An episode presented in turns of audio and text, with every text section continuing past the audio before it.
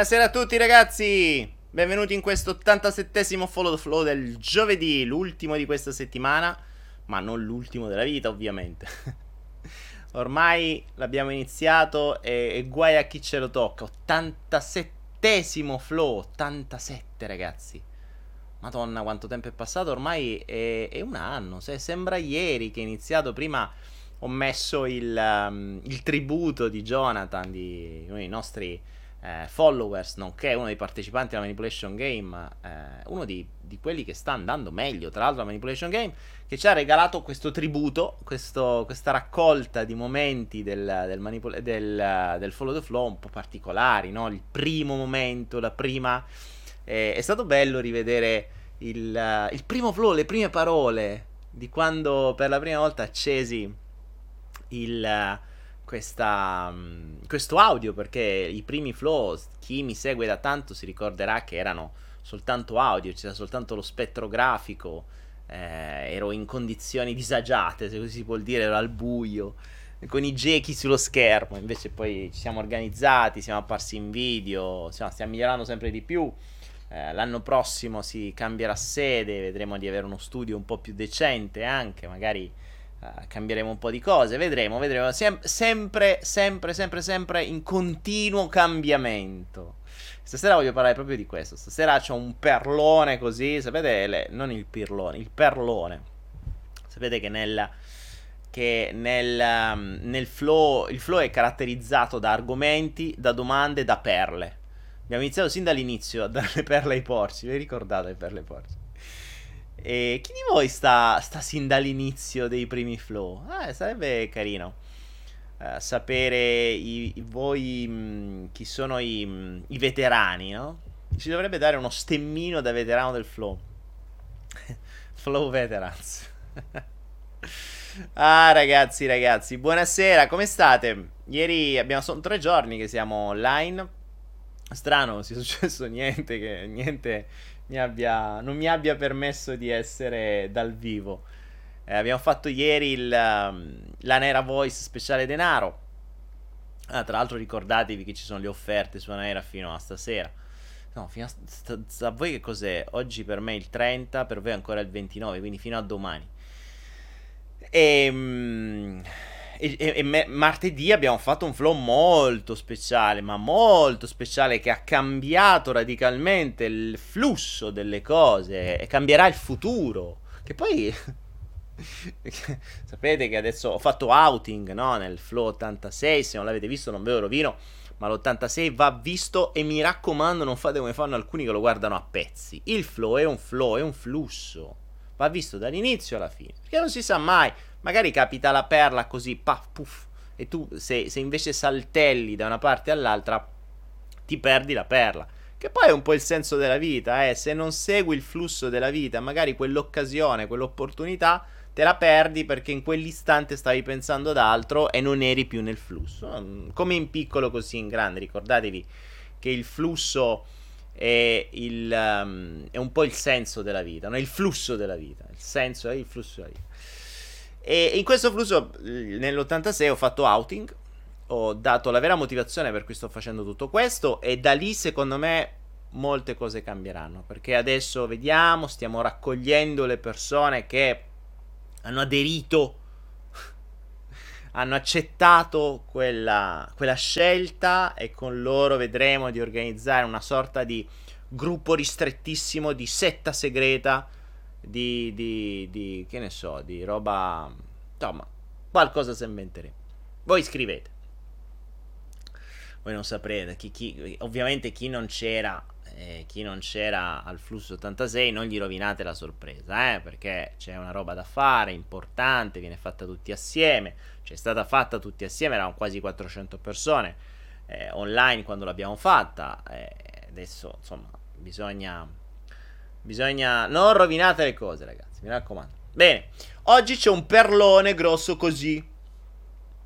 Perché un perlone grosso così? Perché come al solito arrivano queste, mm, queste perle, mi arrivano nei, nei flusso. Dicevo, tu non c'è un cazzo da fare che ti arrivano le perle. Ma sì, fondamentalmente sì. Cioè io, cosa fai tu nella vita? Sto nel flusso. Se qualcuno è bellissimo. Se qualcuno mi chiedesse tu che fai nella vita, è difficile da rispondere. Vabbè, io continuo a dire faccio giullare. Basta. Che in realtà è quello che faccio. È da un po' che non abbiamo il cappello a giullare in scena, ragazzi. Non dimentichiamo i punti car. Dovrei avere qualcosa. Devo inventarmi qualcosa di nuovo. Devo inventarmi qualcosa di nuovo.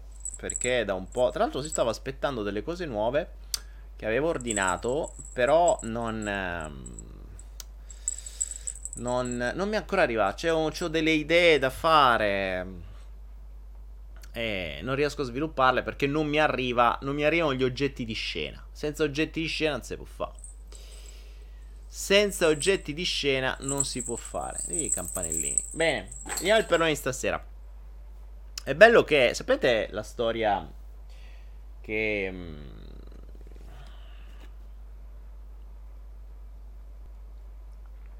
ah, Vediamo, innanzitutto fatemi dare un po' di, di attenzione a voi. Vediamo cosa state scrivendo. Io comincio a parlare, se no poi non vi leggo. Vediamo un po'. Innanzitutto siamo 115 spettatori su YouTube. Bene. Ah, a proposito, Facebook l'abbiamo sfanculato. Perché sinceramente, anzi, oggi su Facebook potremo sentire solo la voce. Abbiamo spento il video e se non sbaglio su Facebook possono sentire solo la voce, però non vi cago su Facebook. Quindi se scrivete su Facebook sappiate che non vi guardo. Perché? Perché Facebook è pessimo, è veramente pessimo. Quindi andate su YouTube oppure andate su followtheflow.club slash live, che è il sito del followtheflow.club.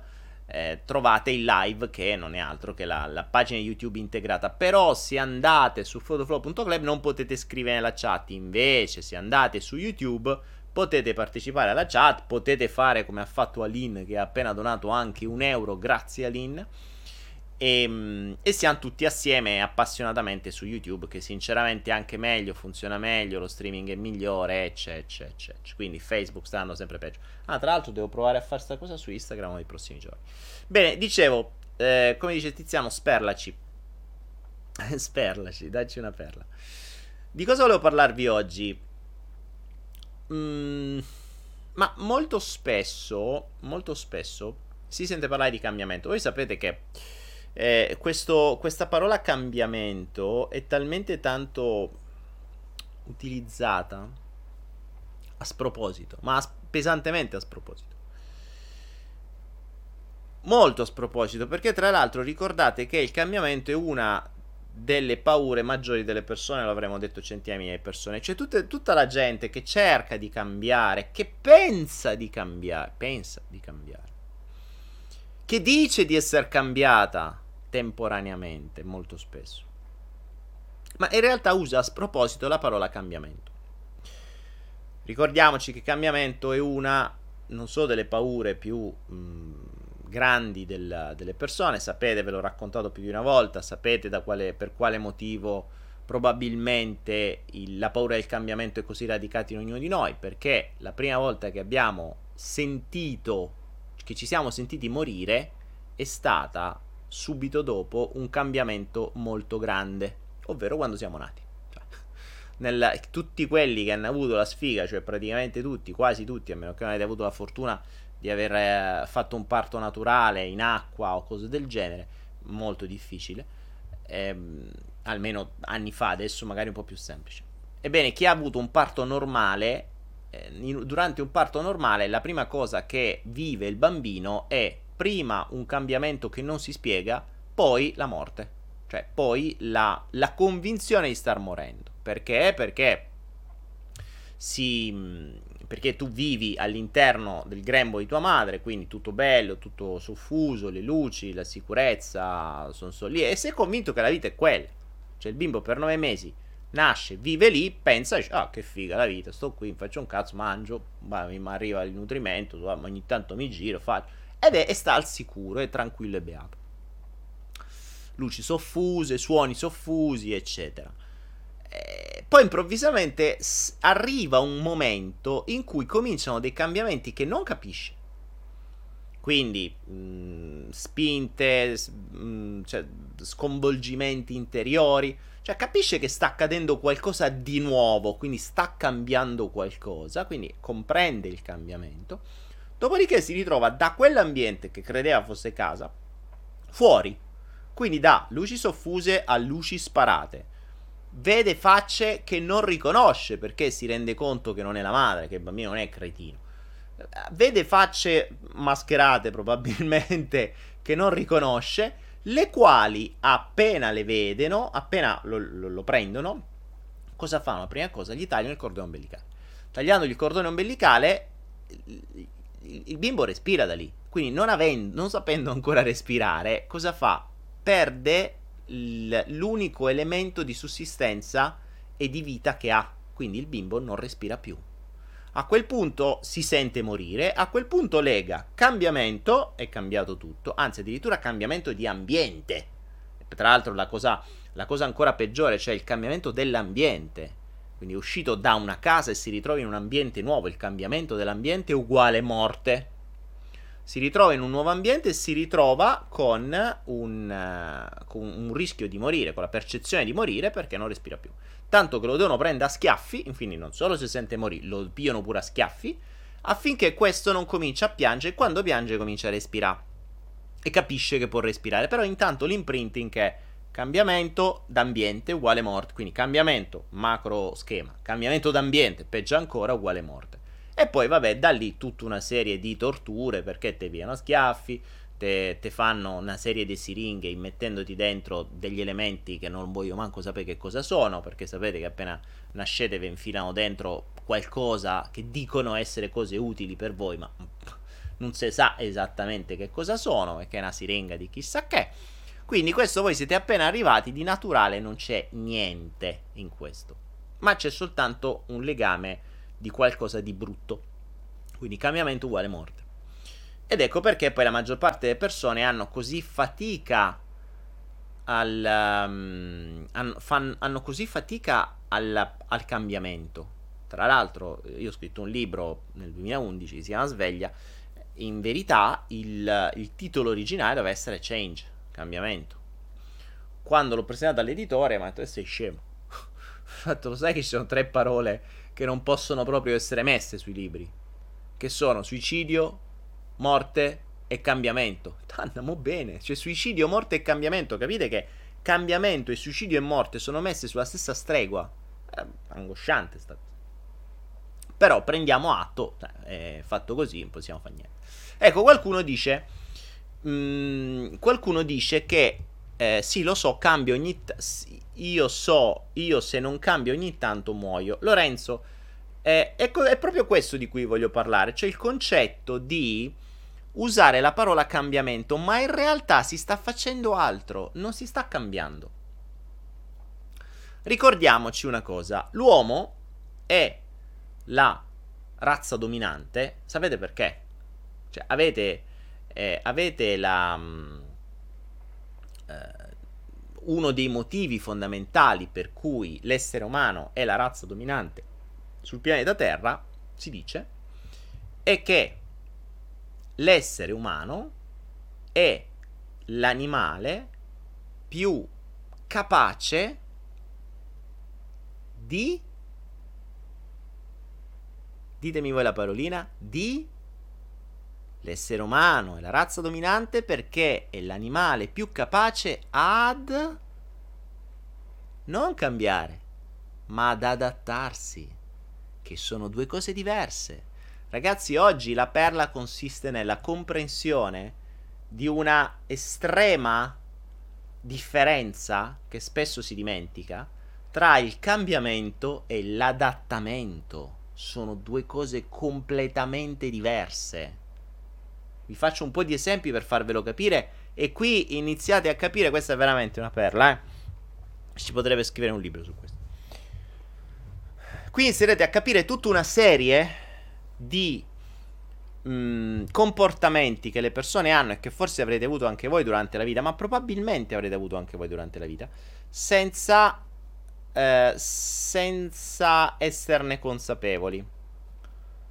Perché? Cambiamento e adattamento sono due cose diverse. Perché si dice adattamento e non cambiamento? Allora, l'essere umano, ad esempio, facciamo un esempio, un pesce, che è il pesce, animali come noi, vive in acqua. Se l'acqua mettiamo che viva in un lago o in un fiume. Se il fiume o il lago si secca, il pesce cosa fa? Muore. Non è che il pesce è capace ad adattarsi al fiume secco. Muore, punto, basta. Ecco perché il pesce non è la specie dominante.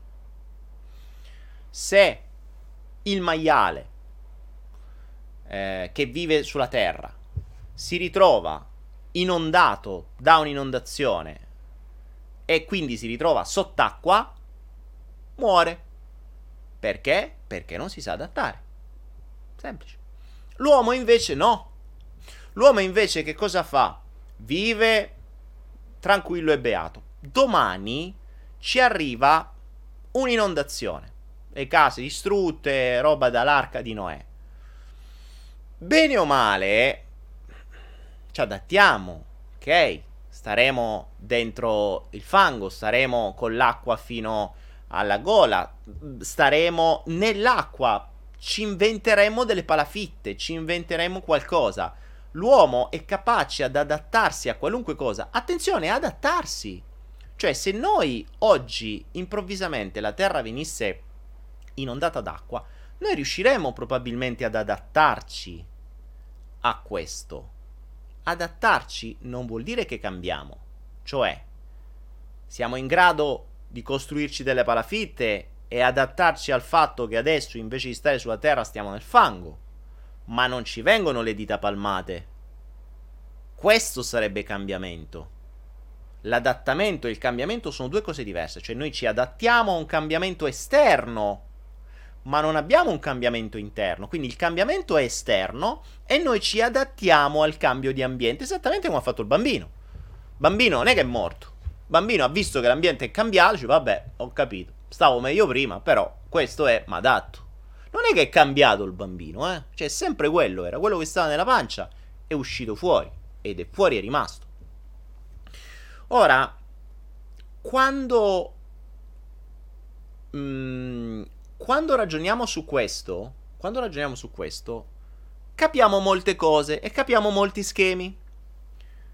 Buona parte di voi, buona parte di voi, e alzate la mano mettendo i diti, eh, questi diti qua mettete, potete mettere, mettete i diti a chi non è mai capitato una cosa del genere. Questa è classica, eh? Classica. Relazione, uomo-donna, eh, prima rose e fiori, poi le cose non vanno bene, cominciano a cambiare, non è più come era prima. Vi mollate.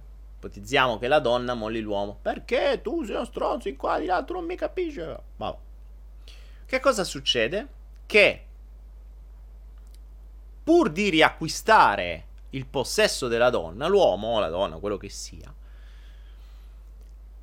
cosa fa? Cambia i suoi comportamenti, ovvero si adatta a quello che la donna vorrebbe o che l'uomo vorrebbe, insomma quello che, la, che il partner vorrebbe che lui fosse per far sì di ottenere il risultato sperato. Cioè, se la donna non gli da più perché lui non fa yoga e non è spirituale, e, e mangia solo carne e pensa a giocare a calcio, quando lo manda a fanculo, detto in parole povere, improvvisamente lui viene illuminato. Viene illuminato e dice... Amore mio, insomma, io te voglio più se ti va a fa culo. No, non puoi capire l'ultima volta che ho giocato a calcetto ho piato una botta in testa, ho visto la Madonna, adesso vedo Buddha, Shiva, la Madonna e faccio yoga dalla mattina alla sera. Posso restare con te? E la donna che improvvisamente dice, no, ma dai, Adesso non vedi più giocare a calcetto con gli amici e fai yoga. Adesso non vedi più... Um, amici e il grande fratello e invece canalizzi Buddha e la Madonna e l'ultima volta addirittura hai parlato con Gesù Cristo in canalizzazione per due ore. Wow! Che figo! Allora sì, riproviamoci. Ma secondo voi, secondo voi, quello lì ha veramente avuto l'illuminazione sulla via di Damasco? O semplicemente si è adattato a un cambiamento di ambiente per ottenere un vecchio risultato? Perché sapete che cosa, cosa accade? Che l'uomo poi ritorna, comincia a fare yoga per un po', poi ogni tanto canalizza Gesù Cristo la Madonna gli Spiriti Santi anche Crion e Metatron. Megatron, Metatron. Mi ricordo mai chi è l'angelo e chi è quello dei Transformer. Vabbè, uno che si chiama con Tron finale. Uno grande che si chiama Tron. Ehm, e canalizza tutta sta roba fino a un certo punto, finché riacquisisce il potere, il possesso della donna che voleva. Passano sei mesi, sette mesi. Gli amici dicono: Oh, rotti coglioni, vieni a giocare a pallone. Dai, forza. Cioè, manca uno squadra, dai, forza. Che fa? Eh, ritorna a essere quello che era prima l'uomo. Perché comincerà ad accettare prima pian piano il, quello che faceva prima, poi farà sempre meno yoga perché c'ha sempre meno voglia, poi non canalizzerà più, non saprà più che cazzo di quando canalizza perché dice ma, ma Gesù Cristo che ti dice sempre le stesse cose, canalizzi sempre le stesse cose, ma è possibile che Gesù Cristo, la Madonna, Crion e Megatron dicono sempre le stesse cose? Forse non, ma non è che il tuo inconscio, il tuo ego? E a quel punto le cose si rirovinano e lo rimanda a fanculo di nuovo. cioè, funziona così. Quindi che succede? quell'uomo non era realmente cambiato, si era adattato. L'adattamento ha questo, mh, mm, ha questo grosso problema che non essendo definitivo rischia di essere appena si trova un ambiente migliore di essere andato a quel paese. Cosa vuol dire? Vuol dire che io oggi mi adatto a la fanghiglia perché tutto il mondo si è alluvionato. Ma se domani scopro che c'è un posto dove posso trasferire e dove non c'è il fango e la palude, io mi ci trasferisco subito. Attenzione, non solo mi ci trasferisco, ma quello che prima mi ero fatto star bene, perché la palude era sicuramente meglio dell'alluvione con 50 con 200 cm d'acqua quella che la palude prima era stata casa mia e dicevo, wow, che figo, che fortuna che ho trovato la palude invece che stare sott'acqua, che figa, madonna, meno male che viviamo qua.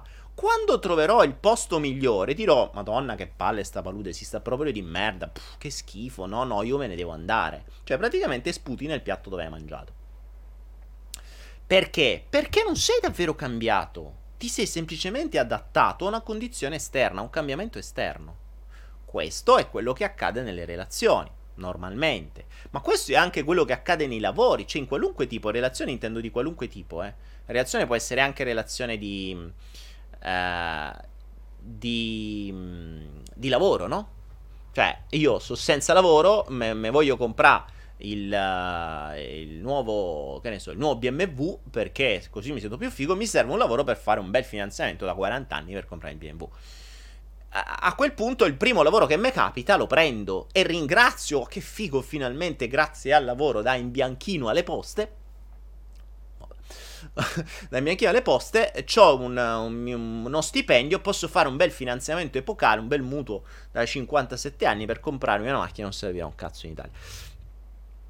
E ringrazio quel lavoro fino a che non ne trovo uno migliore che mi fa fare di meno che mi paga di più. A quel punto il lavoro che faccio è una merda. I postini sono tutti bastardi, le poste fanno schifo, c'è mobbing, eh, quindi si sputa nel piatto che si è mangiato. Questo, ad esempio, lo avete visto tantissime volte anche in questo caso nelle relazioni, quando, per esempio, l'uomo o la donna, quello che sia, è, ripeto, è irrilevante, eh, cioè quando trovi qualcuno che soddisfa i tuoi bisogni, quindi un ambiente migliore, cosa fai? Se capisci che per stare in quell'ambiente devi rispettare determinate condizioni, non è che tu cambi la tua identità per rispettare le condizioni, te le fai stare bene. È molto semplice. Vai in un ambiente in cui tutti fumano, tu non fumavi?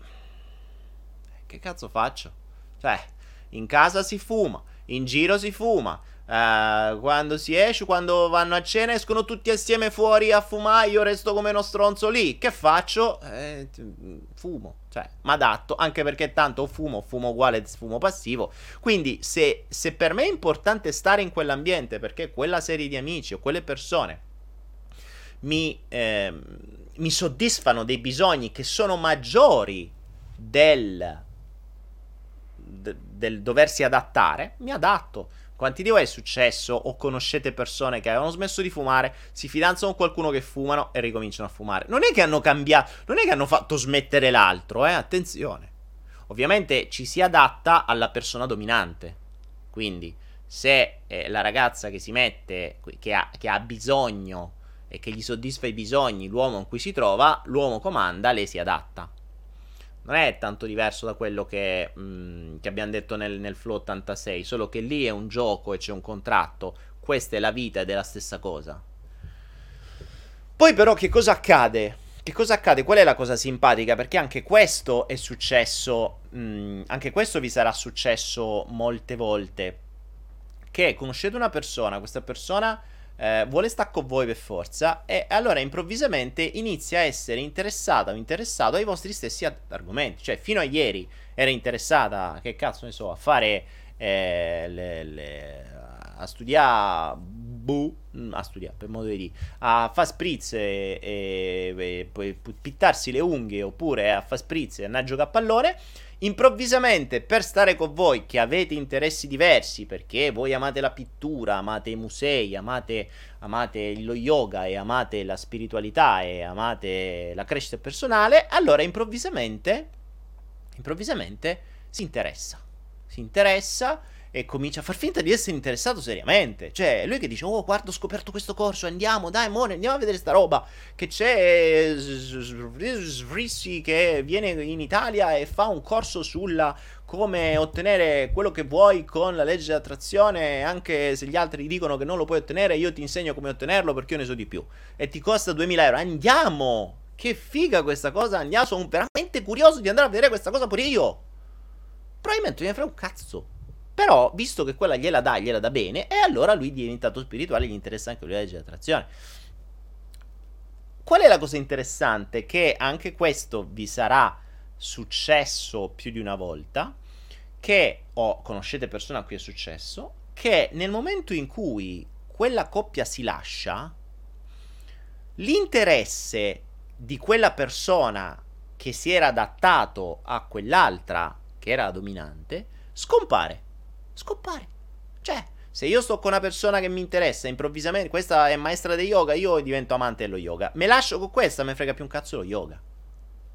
Sparisce, proprio sparisce dalla mia testa. Questo ci fa capire che non è un cambiamento reale, è un adattamento, come con i vegani. Cioè, c'hai la donna vegana, l'uomo vegano, ti fa due coglioni così, se mangi anche soltanto, mm, cioè se, se guardi male un maiale, e allora a quel punto tu che fai? O diventi vegano o nada più. Cioè, è così.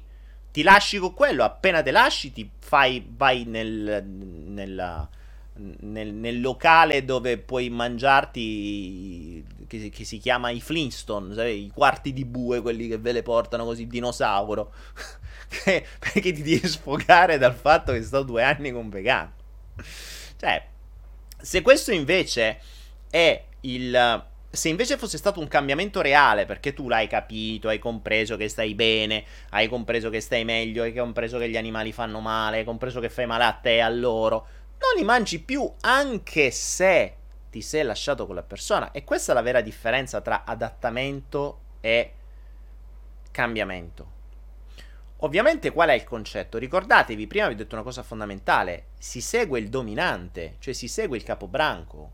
Quindi se io sono il capobranco o sono il dominante nel gruppo, nella coppia o quello che sia, e vedo e vado in mezzo agli amici che in 5 si spaccano di cocaina, non è che io per adesso mi rimetta a, a pippa cocaina.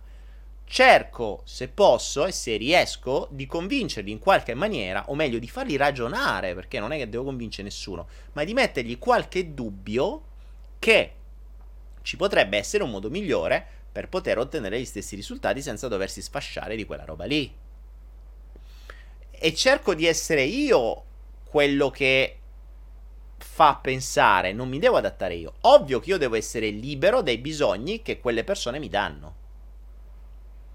Quindi mh, mm, iniziamo a capire qualcosa, a, a comprendere quanto è diverso il concetto di cambiamento e il concetto di adattamento.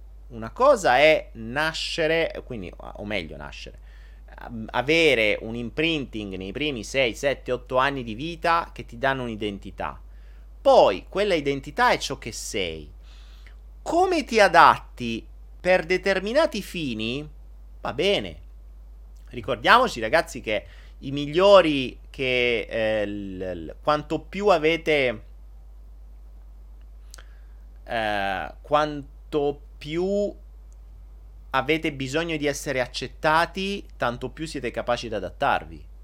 Cioè, le persone che hanno il bisogno di accettazione, quello che pur di accettarmi fanno qualunque cosa. Fanno qualunque cosa.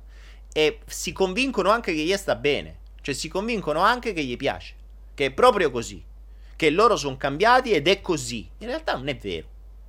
Si sono adattati cambiamento non è così immediato, eh? cioè il cambiamento mh, è un, un, uh, un qualcosa di molto più profondo, cioè c'è una comprensione profonda, non c'è un bisogno. Il cambiamento viene dopo una conoscenza, non dopo un adattamento. Sono due cose diverse. Cioè, l'adattamento, non, un, un cambio di ambiente da sé, di suo, mh, mm, innanzitutto ti dà l'adattamento. Poi, se stando in quell'ambiente comprendi e capisci e soprattutto impari cose nuove, questa conoscenza può cambiare radicalmente la tua identità, ma è la conoscenza, non l'ambiente.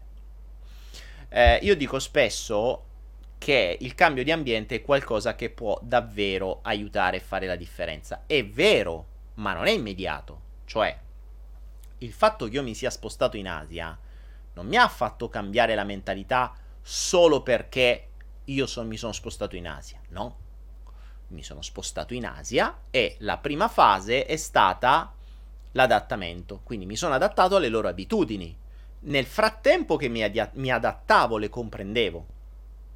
Non solo, ma nel momento in cui vivi all'interno di un nuovo ambiente e ti relazioni con il nuovo ambiente, impari tutta una serie di cose, ovviamente se hai la mente aperta, perché se sei chi paraocchi impari niente. Impari tutta una serie di cose che possono diventare parte della tua nuova identità. Io non, mi, non ho trasformato, che ne so, la mia, eh, la, la mia concezione di tutti mi fregano, il mondo me lo vuole mettere in quel posto da un giorno all'altro. Non è stato così. Non è stato solo perché sono venuto qua. Non è stato così sono venuto qua, intanto mi sono adattato. Qui come funziona? Che in casa non si usano le scarpe o che quando si entra in un negozio non si usano le scarpe? Mm, vabbè, mi adatto, è una loro usanza, mi adatto.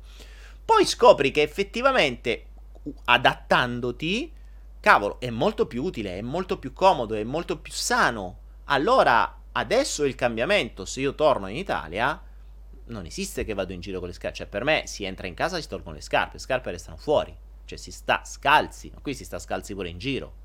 Ed è tutta un'altra cosa, ti senti molto più connesso alla natura e tante altre cose. Quindi, dopo aver avuto l'adattamento, dopo aver vissuto nel mondo adattivo, puoi ottenere un cambiamento. Questo però, ripeto, vale se il, ti sei adattato a un ambiente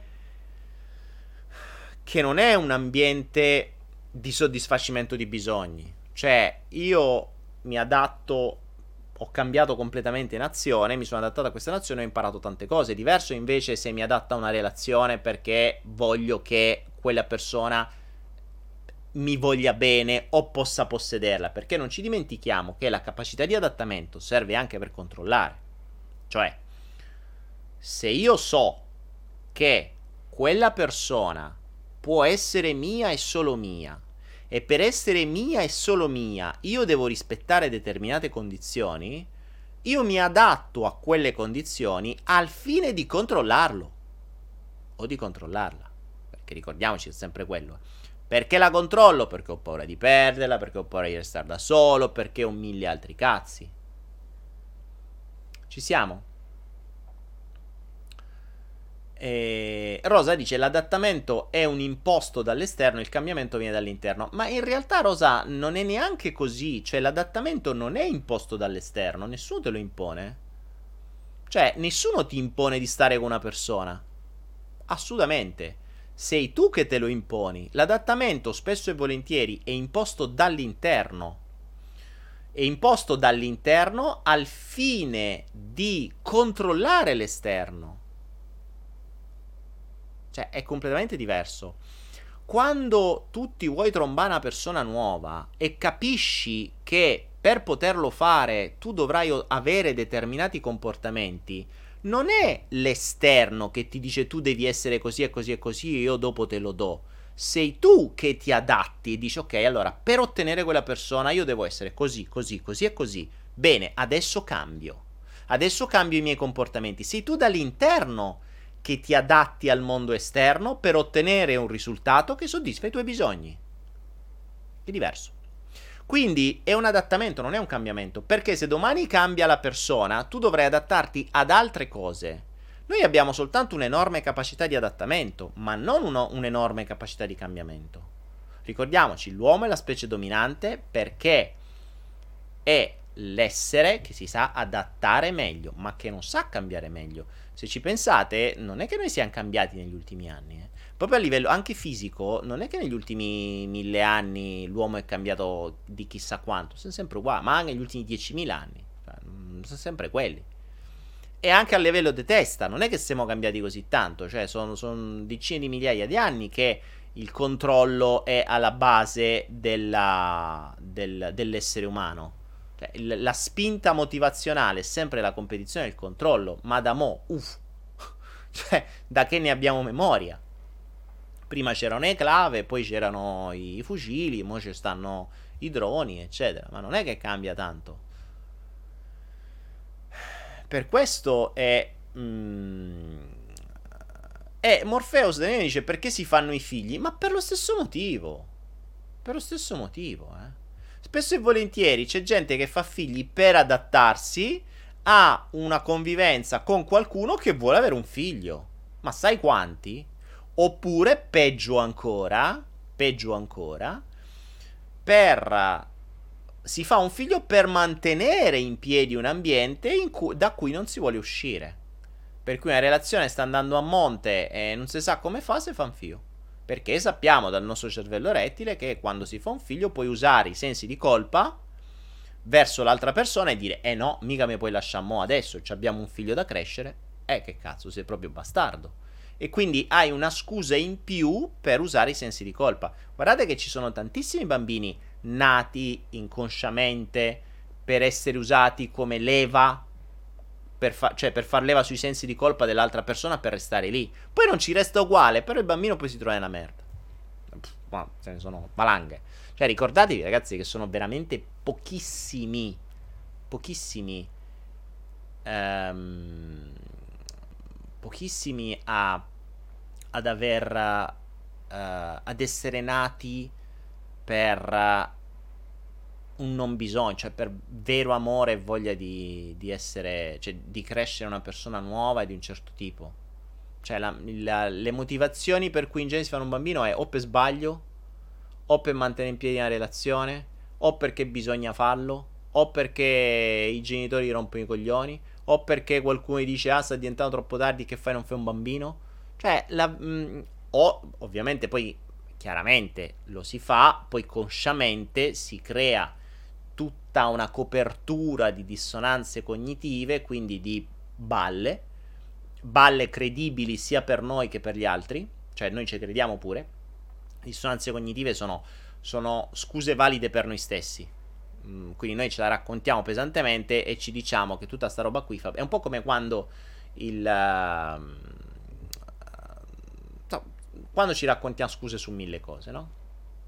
Come quelli che dicono no, perché io mangio carne, perché la carne mi, deve, mi dà le proteine animali, perché se no, eh, ho visto questi scienziati di qua, di, ah, di che ti piace, non rompe i coglioni, cioè non di che fa bene, sono due cose diverse. Non dire che hai bisogno della carne, di mi piace mangiare il maiale arrosto, non mi rompere le balle, me ne frega un cazzo degli animali, né tantomeno del, del male che mi fa Ok, sarebbe molto più onesto. Invece no, dobbiamo raccontarci tutta una serie di balle perché le proteine animali, i muscoli, perché se no al lavoro, perché mi viene mal di testa. Perché...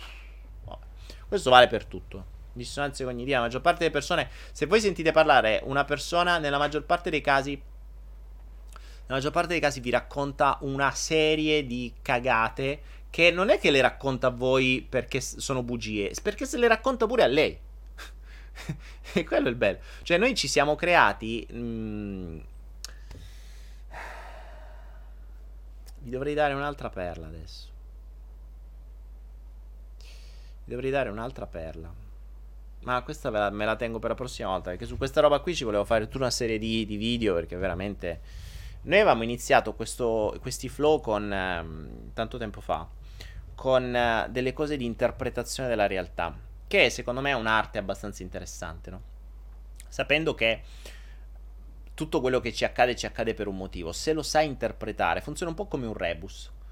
Uh, ti accadono diverse cose, se le metti assieme capisci quello che il flusso ti sta dicendo. Quello possiamo chiamare che la tua anima, che il flusso divino, che quello che ti pare. Chiamalo come ti pare, è una parola. Spesso e volentieri questi eventi, perché ricordiamoci che il nostro ego può controllare noi stessi, le nostre azioni, non può controllare il mondo circostante. Il mondo circostante è controllato ed è comandato dalle nostre vibrazioni. Le vibrazioni noi non le possiamo controllare. Cioè la vibrazione dei nostri pensieri noi non la possiamo controllare. Attenzione, la vibrazione di fondo, non quella che noi ci raccontiamo. Cioè, se mi sento uno sfigato cronico, la mia vibrazione di fondo è sono uno sfigato cronico, confermami questa cosa e attira tutti gli eventi che servono per farmi capire che sono uno sfigato cronico. Poi a livello egoico mi posso fare il pizzetto preciso, mi posso, posso, credere, posso dire di essere un figo della Madonna, posso farmi il mutuo per comprarmi la BMW 727 2 perché questa mi fa ancora più figo, ma rimane uno sfigato cronico, cioè non è che la vibrazione cambia, è una sovrastruttura, una balla che ti racconti per coprire quello che realmente sei. Ecco perché dico l'adattamento, che è diverso dal cambiamento. Cioè, se il mondo vuole uno figo con la BMW, con i vestiti Dolce Gabbana la Martina e minchia quell'altra, per farsi accettare, io cosa faccio? Metto da parte quello che sono davvero, lo nascondo dietro i vestiti di marca, dietro l'iPhone, per questo fanno sempre più grosso l'iPhone, no? Perché così vi potete nascondere dietro l'iPhone, eh, dietro una macchina, i vetri oscurati, cioè nas- mi crea una struttura attorno per non far vedere quello che sono io. Ed è il motivo per cui la maggior parte della gente odia parlare di sé, odia quando gli fate qualche domanda un po' più, mh, mm, più specifica. Eh, se avete studiato PNL, mh, mm, sapete ad esempio che vuol dire usare il metamodello. Il metamodello è il, il modo per perdere gli amici. Beh, è, è drammatico. Perché? Perché nel momento in cui Ehm, perché, eh, perché il metamodello, quindi quella serie di domande, per, per rispondergli a quelle domande, per rispondere a quelle domande, devi necessariamente entrare in una struttura più profonda. Entrare in una struttura pro- più profonda purtroppo ti, ti costringe a dover guardare dentro di te, ma la maggior parte della gente non vuole. Cioè, ragazzi, non ci dimentichiamo che il sistema ci distrae apposta, proprio per evitare che noi entriamo dentro. Cioè, sempre, ho sempre detto una roba. Mm, se voi dedicaste il tempo, che, ma neanche un decimo del tempo che si dedica alla vostra parte esteriore o agli altri, a voi stessi dentro, cioè ci sono tante persone che... Ehm, ecco, questa... Continuiamo sulla perla e adattamento. E qui ve ne do una... È una perla dentro la perla. Questa è una perla doppia. Ci sbattiamo tanto per adattarci all'ambiente esteriore o per adattarci a una persona, cioè per far star bene le cose a quella persona in maniera che questa persona ci accetti, eccetera. Ma, porca Eva, virgola, possibile che non vi siete mai chiesti e non vi siete mai posti il dubbio di come diavolo creare una relazione soddisfacente con l'unica persona che davvero ha un senso di esistere. Cioè con l'unica persona che esiste con voi ogni singolo istante, con l'unica persona che, di cui parlavamo nel flow dell'altra volta, che vi comanda, col vostro padrone. Il vostro padrone interiore, quello che vi fa muovere ogni singolo muscolo del vostro corpo, quello che vi comanda i sogni, quello che vi comanda le azioni, quello che vi comanda i dubbi, quello che vi comanda le paure, quello che vi comanda le scelte, quello che vi comanda quello che mangiate, quello che comprate, come vi vestite, quello che dite, ogni singola parola e fiato che emettete, quello che vi comanda completamente, voi non sapete manco come si chiama. Non l'avete mai conosciuto, non lo andate a incontrare tutti i giorni, vi limitate di dire zibadrone senza sapere manco chi minchia è né tantomeno qual è il suo fine. Non avete mai creato una relazione con questo personaggio. Eppure vi sbattete così tanto ad adattarvi a creare relazioni con gli altri, quando non vi rendete conto che gli altri sono soltanto un'espressione di quello che avete dentro. Fareste molto prima a, cambia- a cambiare, a conoscere e a comprendere chi avete dentro, quindi creare prima di tutto una relazione e un'amicizia, un, un, team con quella persona, cioè non essere più veramente in un rapporto mm, master-slave, quindi padrone-schiavo, ma essere in una sorta di ok, io ti ubbidisco, va benissimo, però permettimi, fammi capire dove cazzo mi vuoi portare. Perché visto che tu sei molto più bravo di me, comandi qualunque parte di me, fantastico, ma almeno capiamo a che, a che pro magari troviamo nel momento in cui crei un ambiente positivo, crei una relazione positiva con il tuo padrone interiore, con chi muove col burattinaio, eh, cacchio, cioè io ben venga mi faccio guidare da te perché mi guidi da una vita, ma almeno scegliamo assieme dove andare. E diventa molto più interessante. Infatti la vita cambia veramente quando tu hai la conoscenza molto più approfondita di te stesso e ehm, di chi sta dentro i suoi veri motivi e nel caso in cui quei motivi siano soltanto soddisfazione dei bisogni, cercare di usare quelle leve per poter raggiungere qualcosa di diverso assieme. Cioè, vi rendete conto se la vostra parte interiore, il vostro padrone interiore fosse dalla vostra parte, o meglio, foste assieme nella stessa parte e non andaste in due parti completamente diverse. Cioè, se il vostro corpo, anima ed ego andassero nella stessa direzione senza avere il gioco degli elastici che si tirano eh, che uno vuole andare da una parte e uno vuole andare dall'altra. Di questo classico tiro alla fune che la maggior parte della gente vive per poi stare fermo la mattina alla sera. Perché poi è quello che accade eh. quando giocate al tiro alla fune se le due forze sono contrapposte al massimo qualcuno vince un giorno qualcuno vince un altro ma state sempre là cioè non vi muovete. Immaginate se invece la fune sparisse e tutti andassero nella stessa direzione. Pff cioè, lì la vita svolta completamente, lì succedono le magie vere, vere, vere. Perché? Perché avete il corpo che viene comandato da un sistema che in automatico può fare qualunque cosa. L'anima che guida il, il, l'ego che guida il corpo. Cioè, voi veramente state in un flusso dove la magia scorre spontanea. Scorre spontanea. Allora sì, lì possiamo parlare di legge di attrazione, di magia pura, di, di Mago Zurli e tutto quello che volete. Eh, questo è il concetto. Matrix Deps, Depp dice: Oh cazzo, che è successo, ragazzi? Meditazione non è una cosa positiva. Ma il zibadrone non è una cosa positiva a volte. Ma Morpheus. Mh, mm, Morpheus dice: Ma il zibadrone non è una cosa positiva a volte. Ma Morpheus teoricamente potrebbe essere molto, molto positiva. Se tu conoscessi il padrone e l'avessi scelto tu. Cioè, se io ho un capobranco che sa guidarmi e mi guida dove io voglio andare, ma io sono ben felice di essere guidato. Dimmi quello che... Cioè, se tu hai già raggiunto, se tu sai come fare, dimmi tu quello che devo fare, io obbedisco e basta. Soprattutto se io fino a oggi non, non ho fatto soltanto danni. Cioè, se io col, con il mio pensiero e con il mio modo di pensare, con il mio modo di agire, ho creato solo dei bordelli nella mia vita, ma ben venga a trovare qualcuno che mi dice che cosa fare e io obbedisco e basta.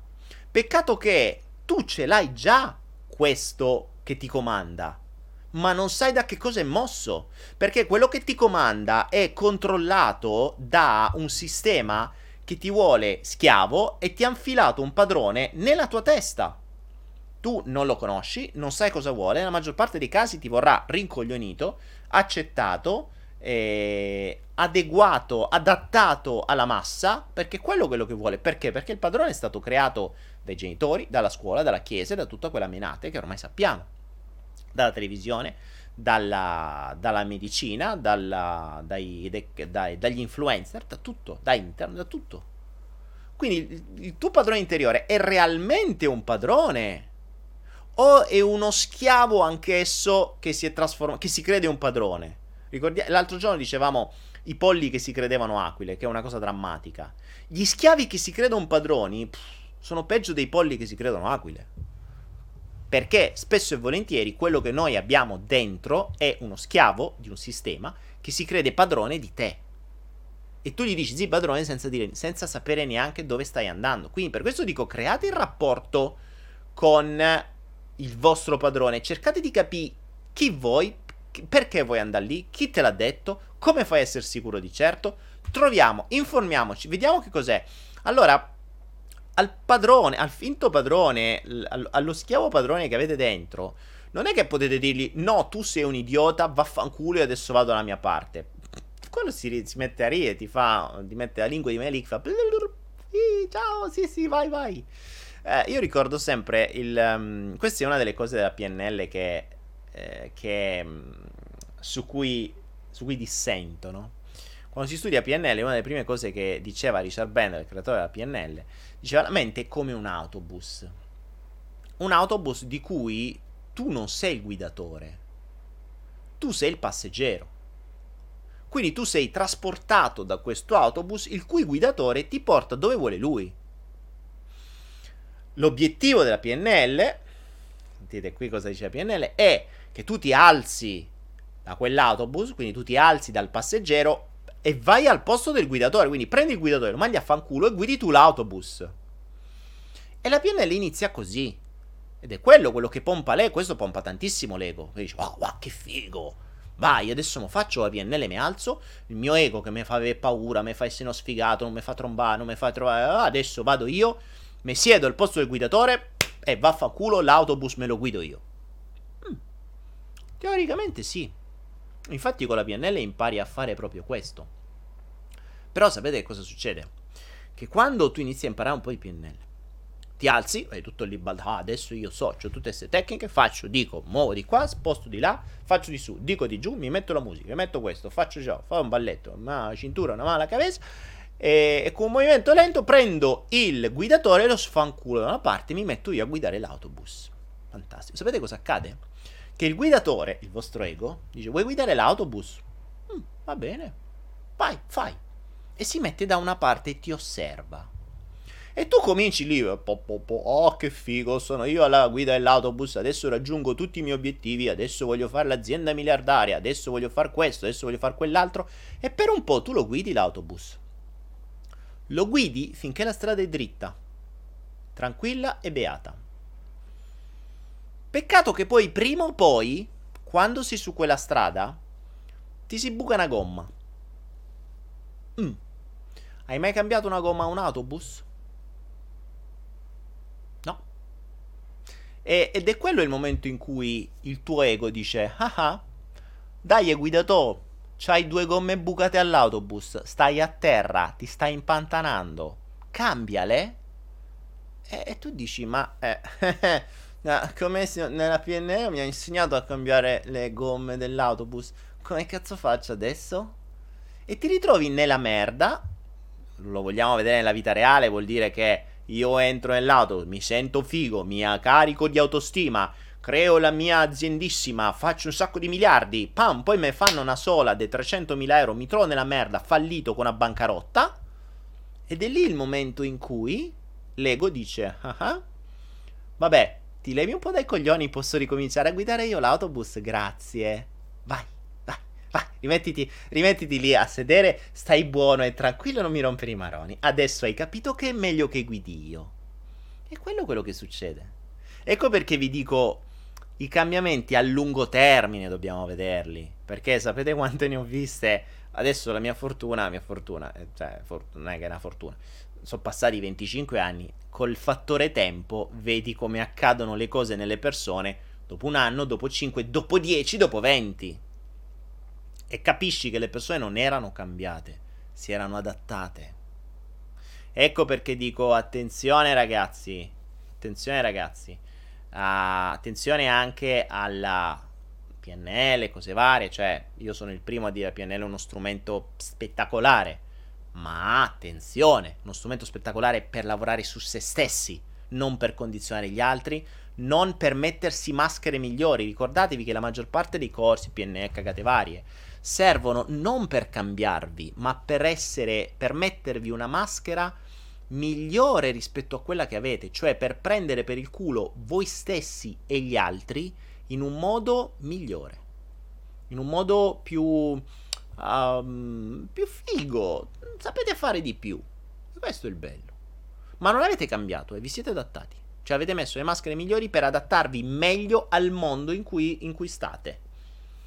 Quindi um, spero abbiate capito il, la differenza tra cambiamento e adattamento. Ragionate in questo senso, eh, cioè cominciate a chiedervi, ma io sono veramente cambiato o mi sono semplicemente adattato? Ok? Uh, se lo vogliamo mh, mm, vedere da un punto di vista, ad esempio, della malattia, ad esempio, quelli che hanno una grossa carenza d'autostima potrebbe venire il diabete, no? Il diabete per la medicina tradizionale è un male incurabile. Tu che fai? Ti adatti. C'ho il diabete, e eh, vabbè, insulina, mattina e sera, track, mi buco il dito ogni volta, pac, pac, pac, e mi adatto, me lo faccio star bene. Non è che hai cambiato, ti sei adattato alla malattia. Il cambiamento è se cambio la testa, cambio la base, cambio l'autostima, cambio... Cioè non è che mi faccio venire l'autostima guardandomi i corsi di Robbins e dici tu sei un figo, yeah, wow! Cioè tu esci da lì che pensi di essere un figo, ma c'è sempre il diabete, eh, perché dentro sei sempre uno sfigato. Cioè, uno sfigato si sente un figo. E il pollo che si crede un'aquila. Che è ancora più deleterio. Cioè, il, la motivazione non. La motivazione senza conoscenza che crea un adattamento e una maschera maggiore è molto più dannosa del, di qualunque altra cosa. Si può fare un aforisma, fa pure rima. La motivazione senza conoscenza è molto più dannosa di qualunque altra cosa. Bello. Figa. Ah, possiamo fare un aforismo. Patrizia Manca, io sono diabetica, autostima zero. Eh, ma va, è ovvio. Cioè, non è che... Morpheus mi dice, cosa pensi di Tony Robbins? È il più grande motivatore della Terra. Eh, Tony è sempre lì. È bravo, eh, attenzione. È un ottimo showman. Eh, se vuoi raggiungere obiettivi fregandotene di quello che devi fare nella vita, va benissimo. Vediamolo a lungo termine. Mm, non esiste statistica non esiste statistica di uh, gente che ha fatto corsi con lui, l'ultimo corso l'ha fatto qualche giorno fa, 8000 persone. Non esistono feedback a lungo termine, esistono feedback a breve termine. Ah, mi ha cambiato la vita, dopo due anni sono diventato miliardario. Ok, parliamone dopo 10 o 15. Parliamone dopo 10 o 15. Cioè, è... cioè, è vero che è stato il, il coach di, eh, di coso lì, di com'era? Di, mm, di Clinton. Raga, fa brutta fine Clinton. Cioè, non è che te vuoi pure essere trombato la... Era Clinton che si era trombato quella lì. Si era fatto fare il pompino della quella. Oh, vabbè. Cioè, bisogna sempre vedere nel lungo termine dove vai a finire. Certo, se ti serve qualcuno che ti pompa per raggiungere gli obiettivi, ti dà le strategie mentali e magari anche terrene per raggiungere un obiettivo, benissimo. Ma poi tu con quell'obiettivo che ce fai? Era veramente quell'obiettivo quell'obiettivo ti serviva per soddisfare dei bisogni? E chi ti dice che quell'obiettivo non ti diventi peggiore, il tuo peggiore dramma? Mm, ricordatevi che io a 24 anni ero miliardario, avevo 6 aziende, potevo reputarmi una persona di successo. a 30 anni mi ero pentito di avere tutto quello che avevo. Infatti avevo perso tutto. Quindi dipende sempre il feedback quando lo dai. Perché a, 24 anni vi dico, io tra 20 e 24 ho imparato tantissime cose, wow, che figata, ti cambia la vita. A 30 dicevo, era meglio che non avevo imparato un cazzo. Dopo, poi metti a frutto tutto e, e capisci. Quindi dipende sempre dove stai. Oggi io non faccio niente di tutto que- quindi tutto quello che io ho ottenuto grazie al wow, figo, obiettivi, PNL, manipolazione, eccetera, l'ho perso tutto. Tutto.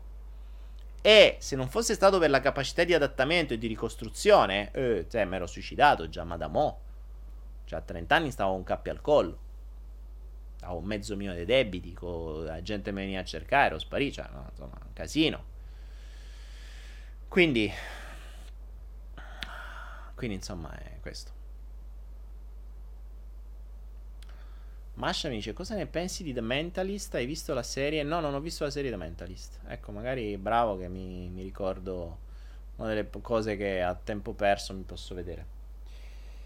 Allora, vediamo un po', un po' di domande. Oggi abbiamo parlato tanto, eh. Basta, da una perla tenora, basta. Daniele, significato della nostalgia. Eh, che ne so, guarda su Zaniche, su Zingarelli. Cerca un... Cerca un, uh, un vocabolario per nostalgia. nostalgia dovrebbe essere mm, nostalgia di qualcosa in genere, qualcosa che ti manca eh, al solito hai nostalgia di qualcosa che ti ha dato delle belle emozioni e che adesso non hai, ma torniamo sempre al suo discorso. Eh, se ho nostalgia di qualcosa che mi manca, vuol dire che adesso non ho niente di meglio a cui pensare, cioè non ho niente di meglio che mi dà emozioni positive quanto quelle di cui ho nostalgia. Mm, se, se, invece di aver nostalgia, uh, so, non so se è una zanzara Oh cacchio, scusate ma ho una zanzara strana che potrebbe essere la dengue, ma spero di no. Perché se mi punge una di questa mi becco tre settimane di ospedale. Ma vabbè, anche no, tanto non me fa niente. E infatti sta girando attorno ma non mi si avvicina, vabbè. E... Ehm, Morpheus, Daniele, se mi piace una ragazza, cosa vuol dire se nulla accade a caso? Ma insomma, non è difficile che ti piaccia una ragazza, è una cosa abbastanza normale. Eh, ce ne sono tante, te ne piacerà pure più di una al giorno se per questo. non è che è una cosa. Non è che nulla accade a caso, il solo fatto che sei vivo in un ambiente dove ci sono tante persone ti capita, quindi. Diverso invece se una ragazza ti viene a bussa a casa perché ha sbagliato indirizzo e dici "Oh, scusa, ho sbagliato indirizzo". Allora quello non accade a caso, ti dovresti fare due domande. Ma se vai per strada, vedi le ragazze, "Wow, questa mi piace, wow, questa mi piace", che vuol dire? Eh, che ti piacciono, cioè. Semplice, no? Mm, Aline dice cosa ne pensi di Re Martina oggi? Eh, non, non penso non penso. Io Roy lo conosco abbastanza bene, proprio per questo mi avvalgo della facoltà di non rispondere. Uh, ah, JC4X sto leggendo un libro dal titolo Il denaro e la legge di attrazione di Esther e Jerry X. Lo conosci? Se sì, cosa ne pensi? No, non l'ho letto. Mm, vabbè, conosco i conici X, che sono quelli che poi hanno fatto conoscere la legge di attrazione al grande pubblico eh, però non, non, non, ti so dire più di tanto. Se, se è nello stesso stile di The Secret, Dio ce ne scampi e liberi. Uh, Daniele, secondo te, Daniele, le persone che vivono in uno stato di depressione stanno cercando di trovare il giusto collegamento tra anima, testa e corpo? E che ne so, glielo devi chiedere a loro, mica sto nella testa loro, eh.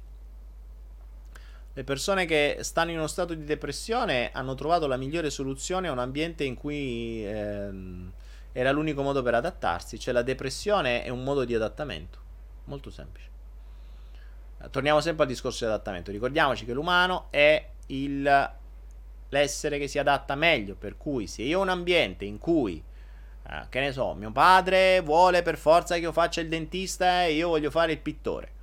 Mia madre... Mm, che cacchio ne so, non c'è. Eh, I miei fratelli sono Gesù Cristo in terra per i miei genitori, io sono sfigato. Eh, mi dicono sempre quello che devo fare. Devo, ho una vita che non mi va, ho una relazione che non funziona, non ho il coraggio di mandare a fanculo tutti. Mi adatto. Soluzione? Depressione. Basta. C'ho il mio bravo, vado dallo psicologo, mi faccio sta cosa, tanto mi pagano gli altri Mm, ho il mio bravo timbrino depressione, mi prendo quattro psicofarmaci e sto a posto così. E mi sono risolto. Non vado più al lavoro. Non ho più. Non ho più. Non, ho la scusa per mandare a fanculo tutti. Eh, ho la scusa per stare sempre a letto. Ho la scusa per non dovermi sentire mio padre che mi vuole far fare il dentista. Ho la scusa per fare queste cose. Ogni tanto mi dipingo per i cazzi mia. È una soluzione. La depressione, come tutte le cose, sono forme di adattamento. Ricordatevi, ragazzi, se ehm, cambiate questo frame mentale. Il frame è una cornice, no? Se adesso ricominciasti a incorniciare tutto, a reincorniciare tutto, quindi a fare un reframing, sotto il punto di vista della cornice di adattamento, noterete che, noterete che moltissimi dei vostri comportamenti, nonché dei vostri fastidi, disturbi e malattie, non sono altro che forme di adattamento a un ambiente a cui non avete altro modo di adattarvi. Ricordate questo. Allora, mettiamo, mettiamo questi due primi, continuiamo con la perla. Principio 1. L'essere umano è l'essere che si sa adattare meglio di tutti e si adatta costantemente. Principio 2. La mente fa sempre la cosa migliore per lei per quello che sa nel momento in cui sta. Ve la ripeto. La men- l'inconscio fa sempre la cosa migliore per lui nel momento in cui sta per quello che sa. Ecco la frase magica, per quello che sa. Quindi tutto ciò che tu stai facendo o che stai pensando o che stai vivendo, che stai vivendo è sempre la cosa migliore per te, sempre. Poi se tu andassi dentro a chiedere al tuo padrone ti spiegherebbe anche perché, perché tu vedi soltanto il negativo ma non vedi l'effetto secondario, cioè il, il beneficio secondario che è l'altro punto, quindi adattamento, cosa migliore per sé, beneficio secondario. Il beneficio secondario è quello che ti permette di avere appunto la cosa migliore per te. Però è la cosa migliore per te per quello che sai. Per cui, se io non so comunicare, non ho le strategie di base, non so come farmi ascoltare, non so come eh, convincere, non so come manipolare, non so fare una minchia a livello comunicativo. E l'unica cosa che ho in famiglia da cui posso vedere è mia nonna che quando ha sofferto di depressione è stata a letto e finalmente tutti la servivano, la riverivano e non le rompevano più i coglioni. L'inconscio che cosa fa? Ha un mondo in cui tutti gli rompono le balle. L'unica cosa che sa è mia nonna ha risolto quella situazione con la depressione. Boh, cosa pensi che faccia? L'inconscio fa quello che può con quello che sa. E quindi l'unica cosa che sa è deprimersi. Me deprimo. Facile. Se invece noi gli dessimo nuove conoscenze, io perché spacco le balle costantemente con le conoscenze? Perché sono le conoscenze che ti danno il cambiamento. Ho creato Anaera per dare il cambiamento a tutti, cioè non per dare il cambiamento, attenzione, per dare le conoscenze. Perché una cosa è la motivazione, ve la posso raccontare, vi posso fare dei video in cui vi pompo, che uscite da sto video, che camminate 7 eh, metri sopra il cielo e andando per i cieli spaccate il culo ai passeri. Bene, ma poi succederà che prima o poi cascate. Cascate e, e non sapete come fare. Invece quando sapete, quindi avete la conoscenza, sapete andare in cielo, spaccare il culo ai passeri, tornare sulla terra, raccogliere i passeri e riaggiustargli il culo. No. che scene che mi vengono intanto. Capite? Cioè, potete fare quello che volete. Potete muovervi su tutti i livelli. Invece, quando conoscete, quando le vostre conoscenze sono limitate, quindi siete ignoranti, quindi ignorate tutta una serie di cose, eh, potete fare solo quello che sapete, in base a quello che sapete. Ecco perché il cambiamento avviene solo quando c'è una vera conoscenza. Perché la conoscenza offre la scelta. Ricordatevi, la scelta. Se volete leggere uno dei più bei libri che abbia mai letto in vita mia è La scelta di Ogmandino. Per me è l'autore in assoluto più bravo. Ogmandino. Credo ci siano, abbiamo anche avere i libri su Anaera di Ogmandino. Ogmandino è morto, è stato uno dei più grandi motivatori della Terra, uno speaker d'eccezione, ma leggete quei libri, quando iniziate a leggerlo non riuscite a staccarvi finché non lo finite. Cioè è una roba da leggere tutta d'un fiato, non dormite è una cosa fantastica. Tutti i libri di Ogmandino sono, sono, sono eccezionali. Tutti, tutti, tutti, tutti. E, e la scelta è appunto questo. Ricordatevi, la scelta può avvenire solo a fronte di una, di una conoscenza nuova.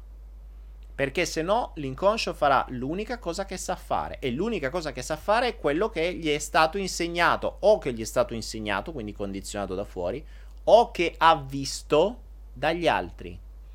Non a caso difficilmente, difficilmente ci si ammala di una malattia che non si conosce.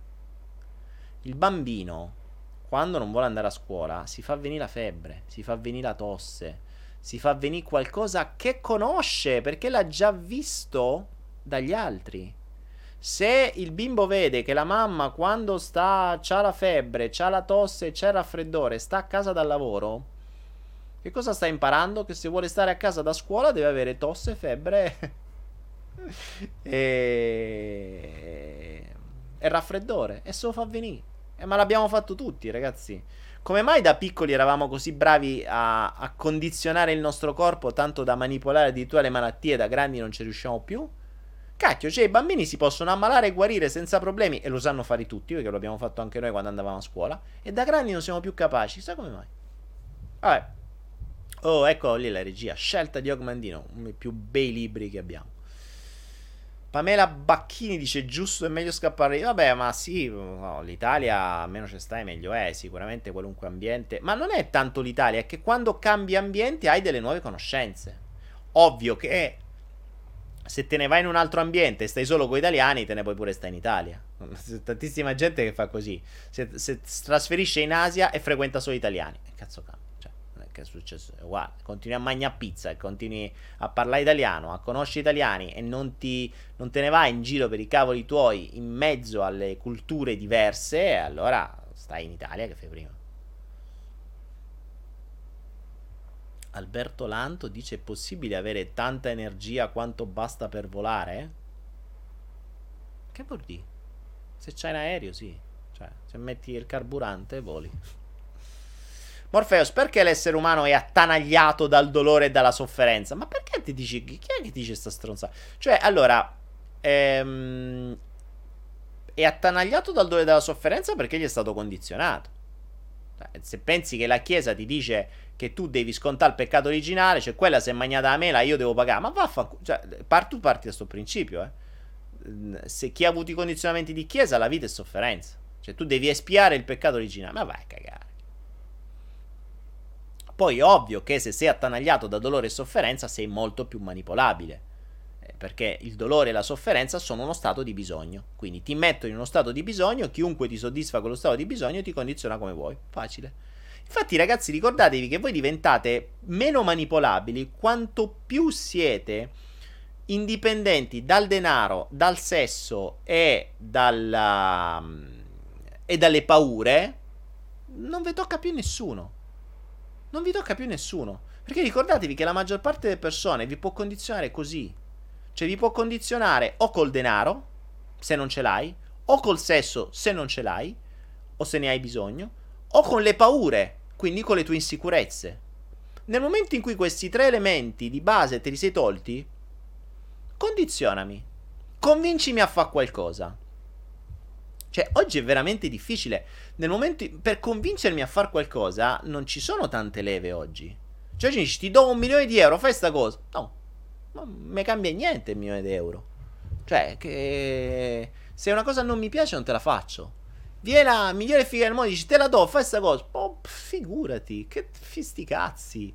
Se è una cosa che non mi piace, non te la faccio. Oppure qualcuno che ti mette paura o che cosa? Per avere paura devi toccare qualche ferita ancora aperta. Magari ci riesci, bene, ma, ma risolvo in 3 secondi. Posso aver paura 10 minuti, basta, richiedimelo fra 10 minuti e ti rimando a fanculo. Eh. Non è un problema. E questa è la cosa diversa, capito? Quindi eh, la manipolazione presuppone che voi stiate in stato di bisogno e quindi in stato di mancanza di tutto stato di bisogno di denaro, in stato di, mancan- in stato di bisogno di sesso, in stato di bisogno di accettazione, di rispetto, di tutta quella serie di bisogni che se avete visto il salto quantico, il video sui bisogni, li sapete. Uh, qual è la domanda? Vediamo.